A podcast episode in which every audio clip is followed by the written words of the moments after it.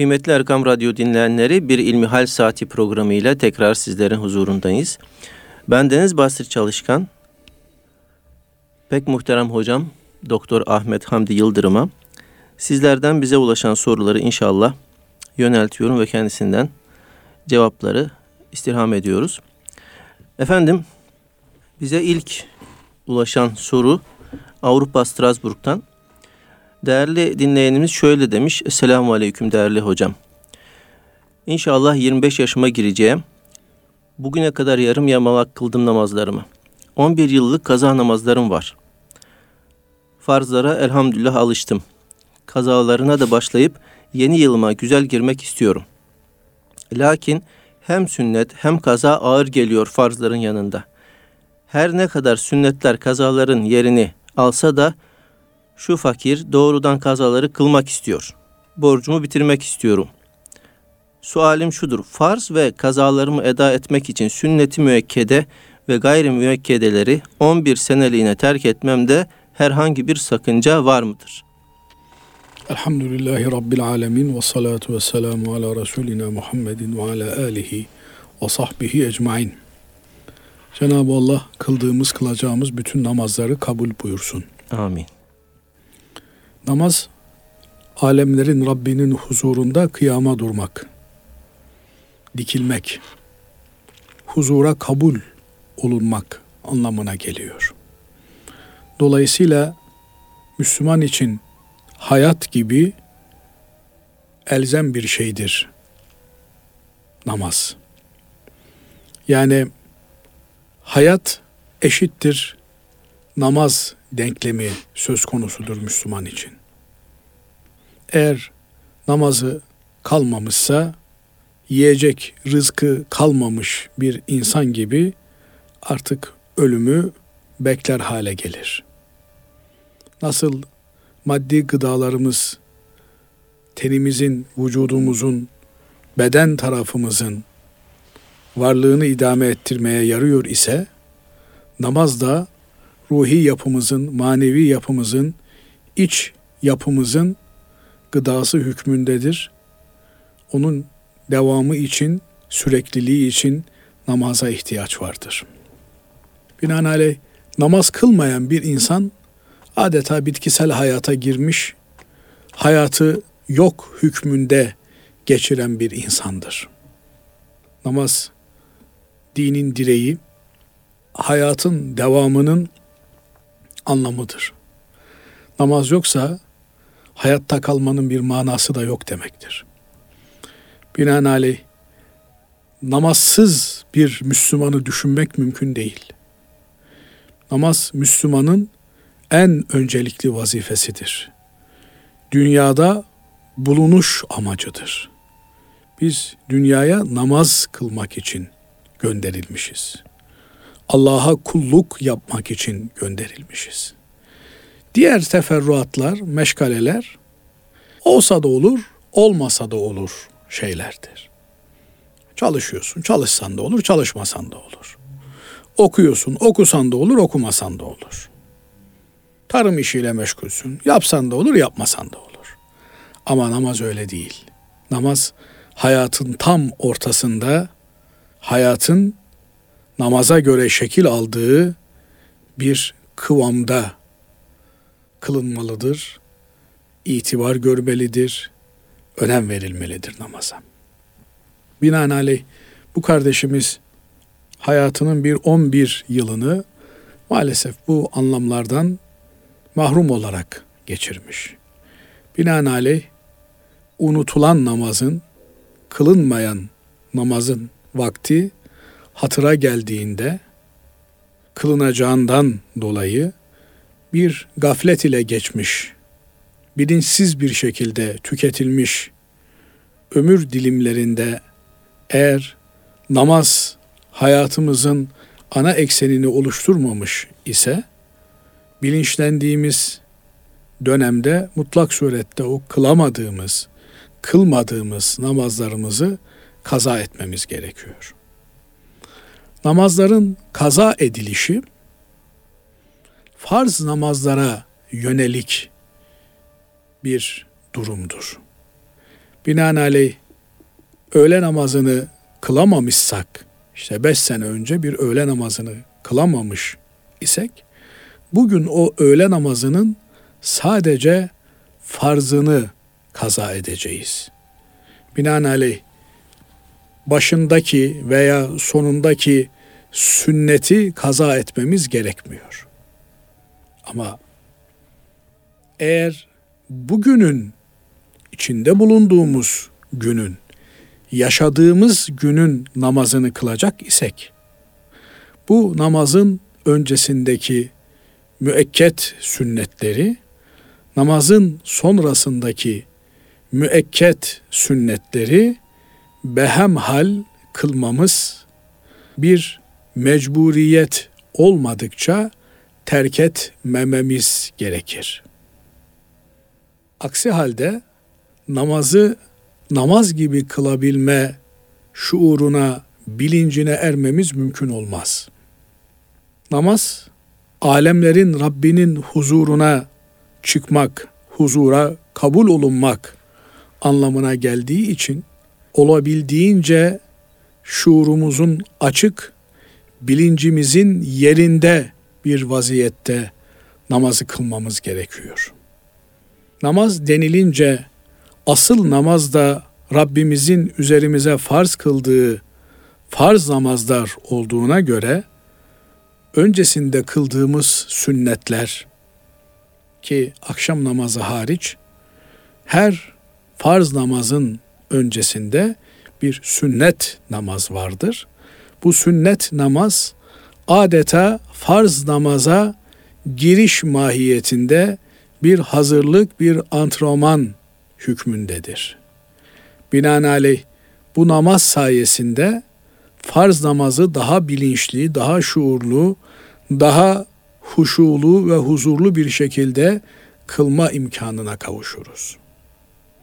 Namaz dediğimizde öyle elini kolunu sallayarak huzura giriş olmadığından öncesinde abdesti var, öncesinde hazırlığı var, öncesinde bir takım şartların yerine getirilmesi gerekiyor. Binaenaleyh nafile olan sünnet namazı da kılmadan önce bir hazırlık aşaması var. Bütün bu hazırlık aşamalarında namazı namaz gibi kılabilmenin imkanını elde edebilmek için verdiğimiz bir çaba, bir gayret söz konusudur. Sünnet namazla namazın antrenmanını yapıyoruz. Peşinden farz namaz kılmak suretiyle de Cenab-ı Allah'a olabildiğince namaz gibi bir namaz ile kavuşabilme ümidi ve niyeti içerisinde oluyoruz. Peşinden kıldığımız son sünnet eğer varsa o da adeta huzurdan direkt olarak ayrılmamanın bir geçişle ayrılma anlamını taşımaktadır. Nitekim namazların peşinden çektiğimiz zikirler, tesbihler hep bu manayı akla getiren, işar eden şeylerdir.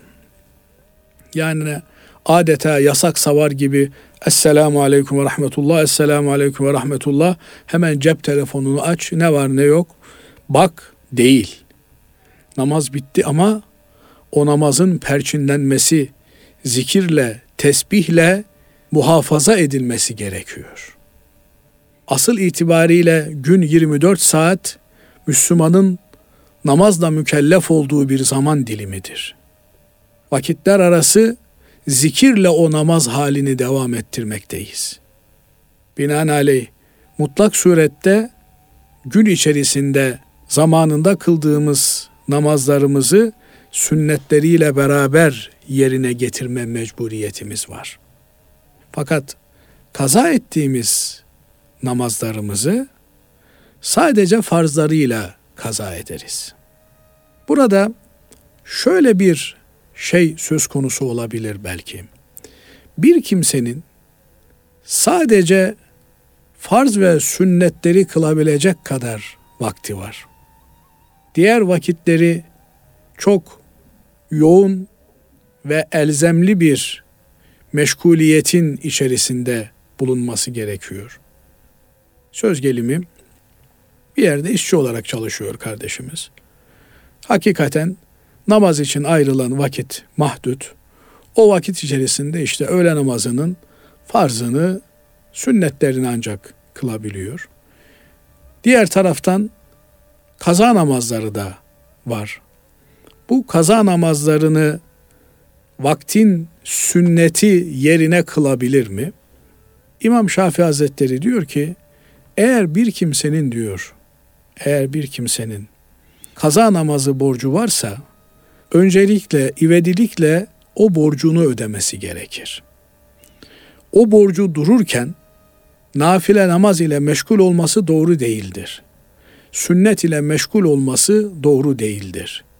Binaenaleyh kaza namazlarını sıfırlayıncaya kadar sünnet namaz kılmaz diyor. Baktığınızda hakikaten adamın borcu var, borcunu ödemiyor. Borçlu olduğu kişiye ben sana yemek ısmarlayayım diyor. Ne denir adama? Önce borcu Önce öde. borcunu öde denir. Evet. Yemek ısmarlama işini borcunu ödedikten sonra yapabilirsin. Önce borç gelir. Nitekim bir farz namazın yerine bin nafile namaz kılınmış olsa yine o farz namazın yerini tutmaz. Farz namaz farz namazdır. Onu Cenab-ı Rabbul Alemin emretmiştir. Onu yerine getirme mecburiyetimiz vardır. Peki bir kimse nafile kılmayıp da hep kaza namazı kılsa olur mu? Olur. Ama şunu unutmamak gerekiyor, akıldan çıkartmamak gerekiyor ki kaza borcu olanın nafile namaz kılması olmaz diyen İmam Şafii Hazretleri sen sünneti kılma otur kahvehanede boş işlerle otur demiyor. Evet. Yani hayatını idame ettirebilecek kadar meşguliyetin dışında dünya kelamı konuşman da yasak diyor sana. Yani eğer sünnet namaz kılamıyorsan, e ben sünnet kılamıyorum, farz bo kaza borcum var. E sünnet yerine kaza kılıyorum. Peki ondan sonra ne yapıyorsun? Oturup lak lak yapıyorum. Laklağı hiç yapamazsın. Sen bütün tabiri caizse boşa geçirecek durumda olduğun vakitlerde kaza namazı kılmakla mükellefsin. Binaenaleyh nafile namaz bile kılamıyorsa bir adam boş konuşmayı, gıybet etmeyi, vakit öldürmeyi hiç yapamıyor demektir. Varsa öyle bir baba yiğit tamam. Ben hakikaten günümü öyle bir tanzim etmişim ki iş saatlerimin dışında, mecbur olduğum çalışma saatlerimin dışında nefes alacak kadar bile bir vaktim yok. O vakitlerimin hepsini kaza namazlarını kılmakla geçiriyorum. Eh bu durumda sen sünnetleri kılmayabilirsin. Ama sünneti kılmamaya kaza namazını bahane ederek ondan sonra oturup saatlerce televizyon seyredebiliyor isen, boş işlerle meşgul olabiliyor isen, o zaman kaza namazını kılmak için sünnet namazın vaktini değil, o boş işlerle meşgul olduğun, televizyon seyretmenden fedakarlık yapman, lüzumsuz internet görüşmelerinden fedakarlık yapman ve o vakitlerde kaza namazlarını kılman lazım gelir. Şimdi Allah için dönüp baktığımızda hangimiz günümüzü 24 saat dolu dolu geçiriyoruz da kaza namazı kılacağız vakit kalmadı öğle namazının sünnetini feda edelim de onun yerine kaza namazı kılalım diyebilecek darlık içerisinde bulunuyoruz. Dolayısıyla kendimizi kandırmamıza gerek yok. Namazların sünnetlerini özellikle de müekket olanları düzenli bir şekilde kılmak lazım. Çünkü bu dünya namaz için var. Dünyanın varlığı namaz varsa bir anlam taşıyor. Namazdan çalarak dünyaya bir şey katmanın bir anlamı yok. Eğer bir yerden bir şey almamız gerekiyorsa dünyadan alıp namaza vermemiz gerekiyor. Bilmem Evet. anlatabildim mi? Ama kanaatimce değerli dinleyenimiz bizlere geçmiş olan senelerin namazlarını kaza ederken sünnetleriyle beraber mi kaza etmem lazım gelir diyor. Hayır, sadece farzlarını kaza edecek. Bunun da şöyle müjdeli bir tarafı var Basri Hocam. Der ki alimlerimiz bir kimse her farzın ardından bir ezan, bir kamet getirmek suretiyle o vaktin benzeri en sonki mesela öğle namazını kıldınız. Öğle namazının peşinden sünnetini kıldıktan sonra ezan ve kamet getirmek suretiyle Ya Rabbi niyet eyledim. Üzerime kaza kalan en sonki öğle namazının farzını kılmaya diye niyet ederek dört rekat namaz kıldık. Kaç yıllık kaza borcumuz var? 10 yıllık kaza borcumuz var. Niyet ettim ki ben her namazın peşinden o namazın benzeri ilk kılamadığım namazın kazasını yapacağım. Evet. 10 yıllık kaza namazı için kaç sene gerekiyor? Ne 10 yıl gerekiyor. 10 yıl değil de 3 sene sonra vefat ettim. Benim niyetimde o 10 yıllık kaza namazını düzenli bir şekilde ödemek olduğundan dolayı Cenab-ı Rabbul Alemin kalan seneleri de kılınmış gibi kabul eder buyuruyorlar alimlerimiz. Binaenaleyh ben bir an önce kurtulayım, bir an önce temizleneyim, aklanayım diyerek tadını alamadan, lezzetine varamadan, zevkini çıkartamadan namaz kılmaktansa öyle bir niyetle yavaş yavaş, sakin sakin, nedamet içerisinde, pişmanlık içerisinde bu namazlarımızı kılmamız en uygun olanı. Şöyle bir kolaylık da mümkün. Eğer gün içerisinde meşguliyet varsa akşam namazından sonra veya yatsı namazından sonra bütün namazları bir ezan getirir. Peşinden her bir vakit için kamet getirir. Vitir için kamet getirmesine gerek yok. Yatsı namazını kıldıktan sonra bir günlük kaza namazlarını kılmak niyetiyle bir ezan okur. Evet. Peşinden sabah namazının kametini getirir. Ya Rabbi üzerime kaza kalan en sonki sabah namazını kılmaya niyet ettim der. Peşinden öğle için kamet getirir. Ya Rabbi üzerime kaza kalan en sonki öğle namazının farzını kaza etmeye niyet ettim der. İkindiyi, akşamı, yatsıyı peşinden de Ya Rabbi üzerime kaza kalan eda edemediğim en sonki vitir namazını kaza etmeye niyet ettim der. Böylelikle vitir namazı ile beraber altı namazı beş vakit altı namaz kaza edilmiş olur. Evet. Muhterem hocam, bu diyelim ki her namazdan sonra bir kaza namazı kılmayı itiyat edindi, adet edindi. İkindi namazından sonra kaza kılmak mekruh mudur? Biliyorsunuz farz namaz kılınmayacak üç vakit söz konusudur. Bu vakitlerin dışında her vakitte farz namaz kılınabilir. Bu üç vakit de namaz kılmanın haram olduğu vakitlerdir. Haram. Evet. Yani ne zamandır?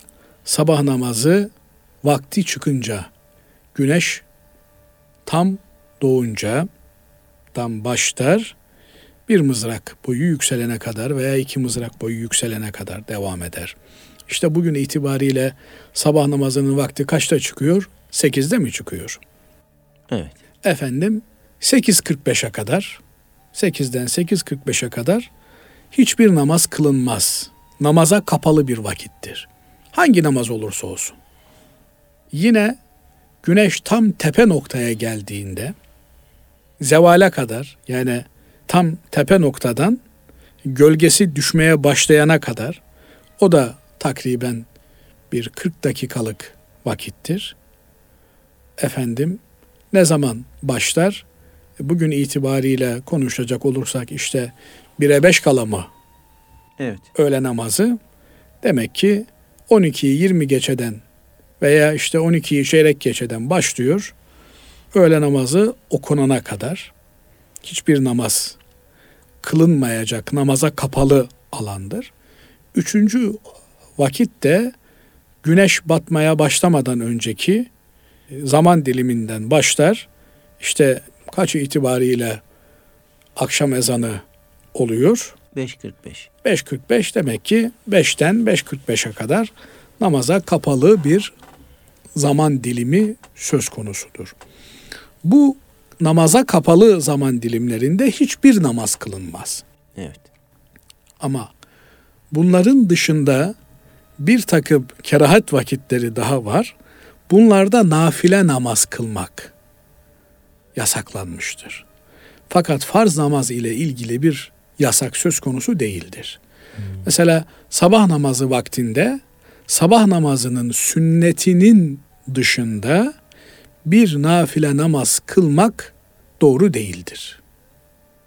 Sabah namazının sünnetini ancak kılabilirsiniz. Ne namazdan önce ne de namazdan sonra nafile namaz kılamazsınız. Ama farz namaz, kaza namazı kılabilirsiniz. Hmm, kaza namazı kılınabilir. Yine ikindi namazından sonra nafile namaz kılmak yasaktır. Ama kaza namazı kılınabilir. Binaenaleyh ikindi namazından sonra da sabah namazından sonra da eğer vakit çıkmamış ise kaza namazı kılınabilir. Bu yönüyle bir kimse isterse her vaktin peşinden kaza namazını kılabilir. İsterse işte o günün hangi vakti onun için müsaitse o vaktin peşinde bir günlük kaza namazını kılmaya niyet eder. Bir ezan okur. Peşinden de her bir vakit için birer kamet getirerek namazlarını kılar. Sadece vitir namazı için kamet getirilmez ama vitir namazını da kaza eder. Eğer beş yıllık kazası varsa beş yıl sonra onların tamamen ödenmesi gerçekleşmiş olur. Fakat bu kardeşimiz bir an önce ben kazalardan kurtulayım diyor. Doğrudur, haklıdır. Namazı namaz gibi kılmak şartıyla.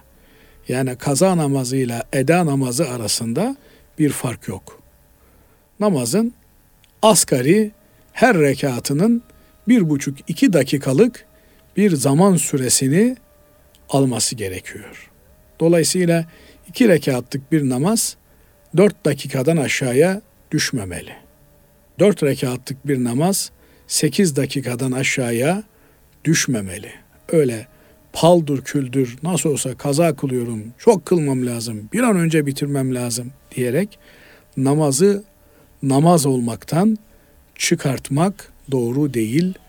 Namazı namaz gibi kılmak, namazın edebine, adabına uygun bir şekilde yerine getirmek gerekiyor. Allah razı olsun muhterem hocam. Diğer bir dinleyicimiz şöyle sormuş. E, Sigorta priminin askeri ücretten gösterilerek devlete yalan beyan verilmesinin İslami açıdan hükmü nedir? Benim bu yolda çalışarak eve ekmek götürmem helal midir? Sevgi ve saygılarımla demiş. Evet. Tabii ücretlerden vergi alınması meselesi modern devletin bir uygulaması olarak karşımıza çıkıyor. Devletler birçok hizmeti kendi üzerlerine aldıklarından bu hizmetlerin üstesinden gelebilmek için bütün çalışmaların, gelirlerin, kazançların vergilendirilmesi zorunluluğunu görmekteler. Oysa İslam hukuku açısından fakirlik sınırına kadar olan limitin her türlü efendim ödemeden, vergiden muaf olması gerekir. Evet. Söz gelimi siz eğer dört kişilik bir ailenin insanca yaşayabilmesi için toplam gelirinin 4000 lira olmasını öngörüyor iseniz o zaman bu 4000 lirayı ona vermeniz gerekiyor. Yani bir aile reisinin evli, iki çocuğu olan bir aile reisinin çoluğunu, çocuğunu insanca geçindirebilmesi için kimseye özenti içerisinde olmadan gıdasını, yiyeceğini, giyeceğini temin edebileceği meblağı işte 4000 değil 3000 olabilir, 2000 olabilir. Ben bir belirli rakam üzerinde konuşmuyorum. 2000 liradır diyelim. Evet. Bu 2000 lirayı alan adamdan hiçbir suretle bir kesinti yapmak doğru değildir. Hak ihlalidir. Yani adam diyor ki size ben 2000 lirayla geçinemiyorum.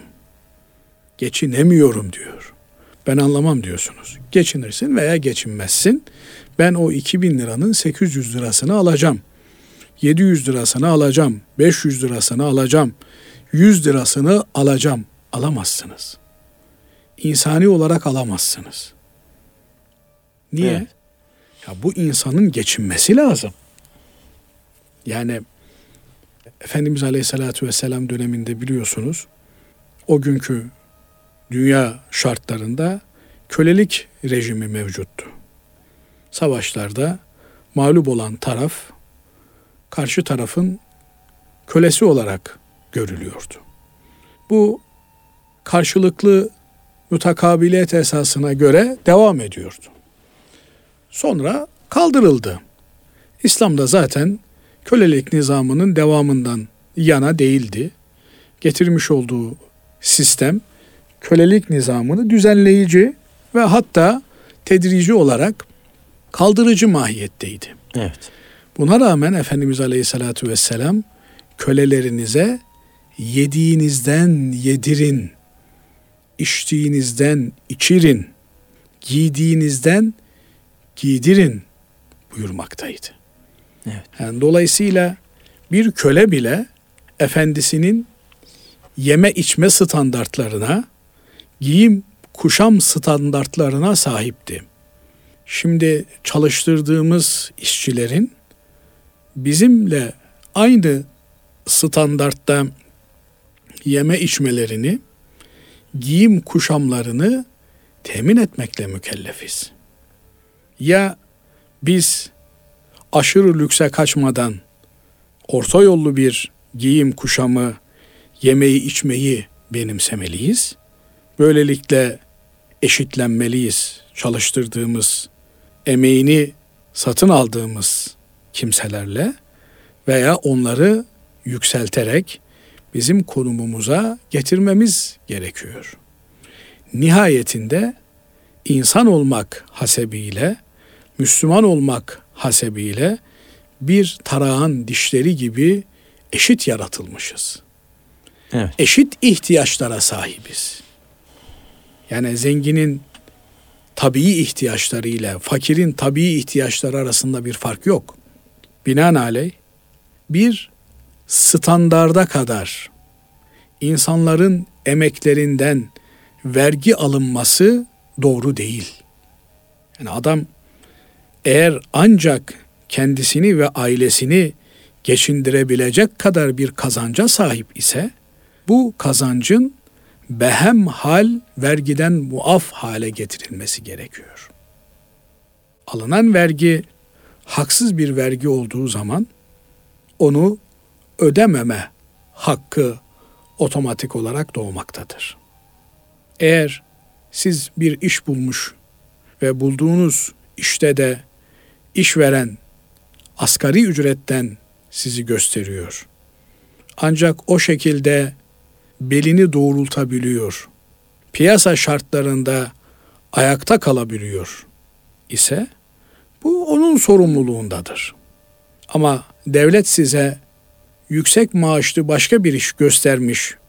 Orada maaşın tamamı sigortalanmış ise oraya gitme mecburiyetiniz söz konusudur. Eğer şöyle bir ikilem içerisinde kalırsa bir kimse Ya bu şartlarda çalışmaya razı olursun. Yani asgari ücretten senin sigortan yatırılır ama 2500 lira eline maaş verilir. Ya bu şekilde çalışabilirsin ya da çalışmaz, iş bulamaz, sokakta dilenmek durumunda kalırsın diye bir ikilem içerisinde kalırsa bir kimse haliyle bu kimse çoluk çocuğunu geçindirebilmek için çalışmayı tercih edecektir. Bu zorlama içerisinde bulunduğundan dolayı da herhangi bir vebalin ona terettüp etmesi söz konusu değildir. Zaten bugün yaşadığımız şartlarda da devlet ben Allah'ın işine karışmam, Allah da benim işime karışmasın demektedir. Laiklik o demektir. Din devlet işlerinin birbirinden ayrılması. Yani hutbelerde çıkıp da vergi ödeyin diye söylemenin bir anlamı yok. Vergi ödemek veya ödememek tamamen bireyle yaşadığı devlet arasındaki sosyal sözleşmenin bir ürünüdür. Vergiyi ödemediğin zaman Allah seni cehennemde yakar diye kimseyi korkutma imkanına sahip değildir. Niye?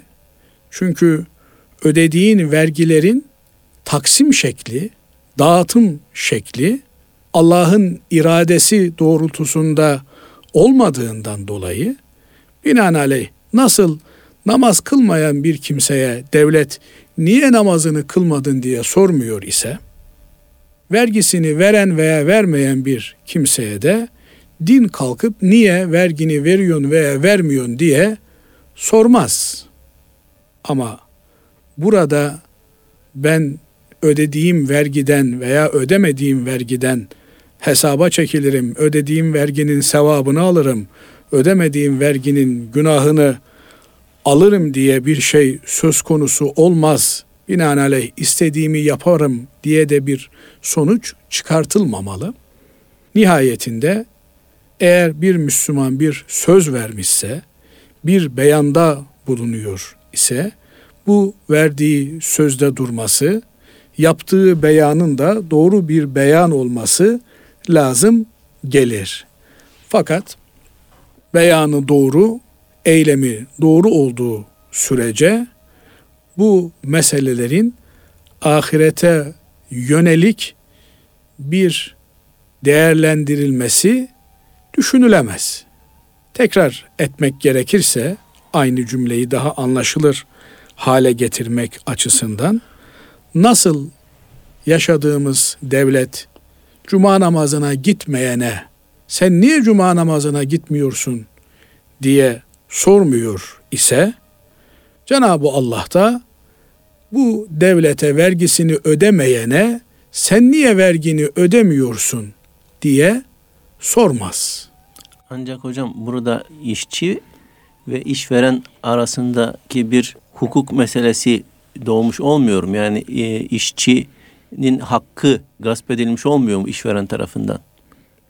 Şimdi tabi işçinin hakkının gasp edilmesi ortada bir sözleşme olmadığı zaman, bir mukavele olmadığı zaman, karşılıklı rıza olmadığı zaman söz konusudur. Ama işveren diyor ki ben sana ancak 2500 lira maaş ödeyebilirim. Bu 2500 lirayı da olduğu gibi vergilendirdiğimiz zaman bunun bana maliyeti 1000 lirayı bulmakta. Ama bu şartlarda ben rekabet edebilme imkanına sahip değilim. Ben ancak bunun 500 lirasına katlanabilirim. Binaenaleyh senin bana maliyetin 3000 lira olduğu zaman ben bunun 2500 lirasını sana ödeyebilirim.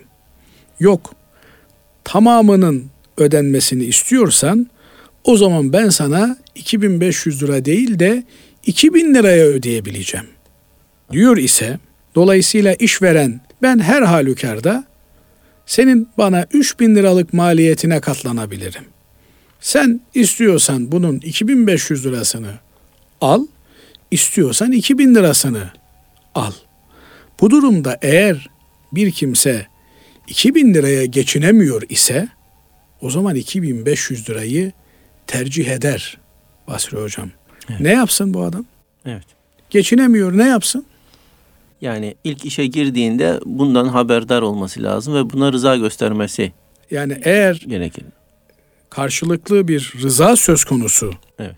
ise bu durumda aralarında bir hukuk doğmaz. Evet. Ama tekrar etmek istiyorum. Yani hukuken, kanunen sorumlu duruma düşer.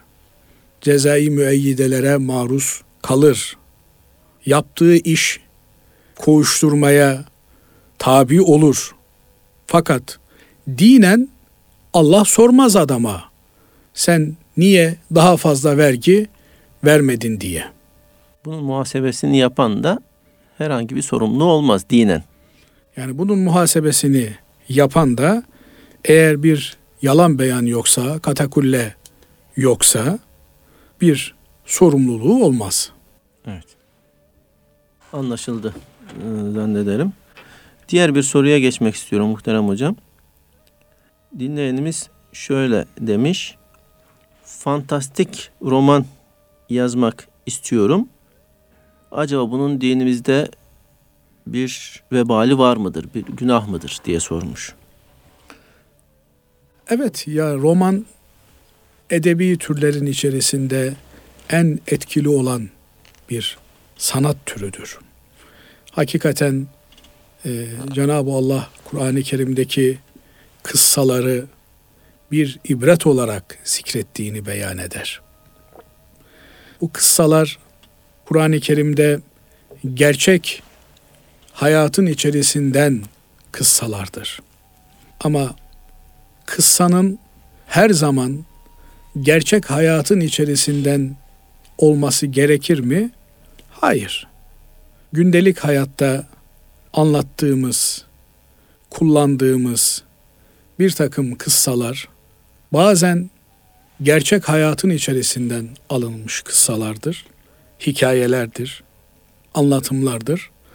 Bazen gerçek hayatın içerisinden alınmış gibi anlatılan kurgu hikayeler, anlatımlar ve romanlardır. Ama her ne olursa olsun romanın, hikayenin, anlatının insanlar üzerinde olumlu veya olumsuz tesirleri göz ardı edilemeyecek bir gerçektir. Binaenaleyh bir Müslüman her türlü emeğinin, meşguliyetinin dinine uygun olup olmadığını, Allah'ın rızasına muvafık düşüp düşmediğini iyi hesap etmesi, ölçmesi, değerlendirmesi gerekir. Bu yönüyle anlatılan şeyin gerçekliğe uygun olması, anlatım biçiminin, dilinin iyi, güzeli, hayrı teşvik ediyor olması, bir güzel maksada hizmet ediyor olması önemlidir. Yoksa hiçbir şekilde faydası olmayan, tamamen insanların zihin dünyalarını alt üst edecek olan, anlamsız fakat e, sürükleyici, zehirleyici bir ürün ortaya koymak bir vebal doğurur. Binaenaleyh İslami açıdan sanat, sanat için değerlendirmesi yapılmaz. Sanat, sanat için değildir. Sanat, beşeriyete hizmet içindir. Allah'ın rızasını kazanmak içindir. Biz her sanatımızda her türlü edebi, zihni ürünümüzde Allah'ın rızasını hedeflemeyi, Allah'ın yarattığı insanlığa hizmeti gaye edinmeyi öncelemeliyiz. Yani şu yazdığım roman ne tür bir gayeye hizmet ediyor?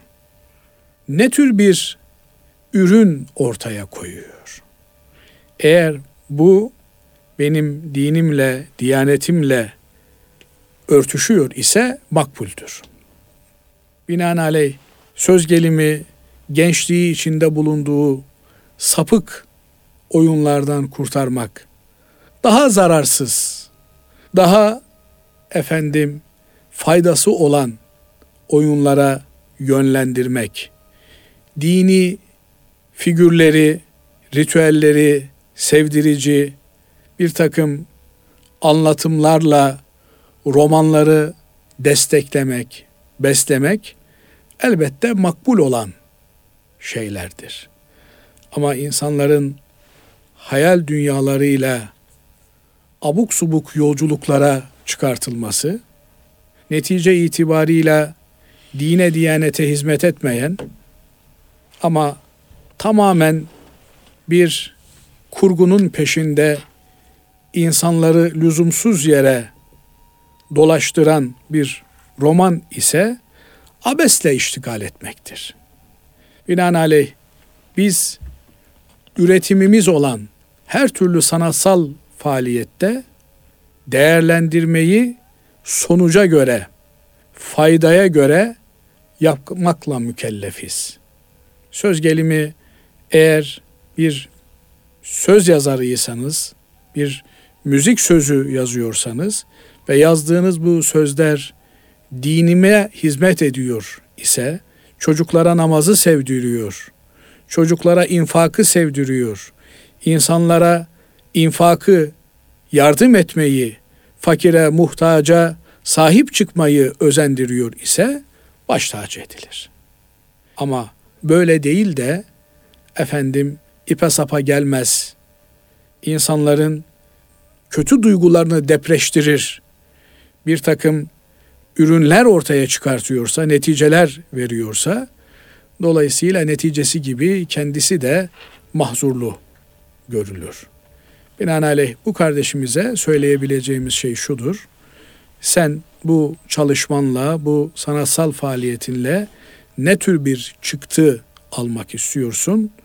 O aldığın çıktı hayır neticeler barındırıyorsa olur ama eğer hayır değil kötü neticeler barındırıyor ise insanların vaktini boş yere tüketiyor ise herhangi bir eğitime, bilime, ahlaki erdeme hizmet etmiyor ise o zaman zaten kendin bunun hükmüne, yargısına varabilirsin demektir. Cenab-ı Allah her türlü eylemimizde rızasını arayan, araştıran, kovalayan kullarından eylesin hepimizi. Amin. Allah razı olsun. Muhterem hocam son bir sorumuz daha var. Yine bir önceki soruyla e, bağlantılı. E, dinleyenimiz demiş ki İslam'ın subliminal mesaja ihtiyacı var mıdır? İslam'ın subliminal mesaja ihtiyacı yok ama Müslümanın olabilir. Yani biliyorsunuz bizde asıl olan hal ile örnek olmaktır, misal olmaktır. Evet. Binaenaleyh sözden önce kalden önce hal gelir demişler. Binaenaleyh insanlara güzel ve iyi hallerimizle örnek olabilmemiz, giysimizle, giyimimizle, efendim e, tarzımızla örnek olabilmemiz önemli. Bu noktada subliminal mesaj dediğiniz nedir? Direkt olmayan, doğrudan Evet. olmayan Gizli. mesajlardır, gizli mesajlardır. Bunlarda da Müslüman hayrı hedef edinmelidir. Mesela bir erkek çocuğun kulağına küpe takmaz. Ne anlama gelir bu? Eğer bir çizgi roman yapmışsanız ve erkek çocuğun kulağına küpe takıyorsanız Evet. o zaman küpeyi erkekte özendirmiş olursunuz. Evet.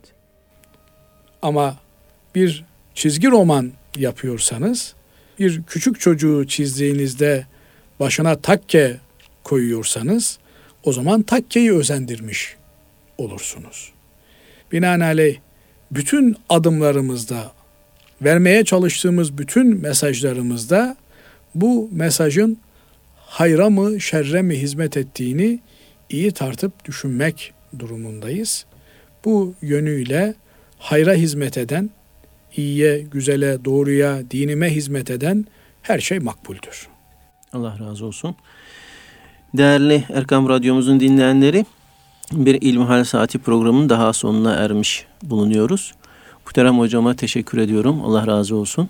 Kıymetli dinleyenlerimiz bir hafta sonra tekrar buluşmak dileğiyle Allah'a emanet olunuz.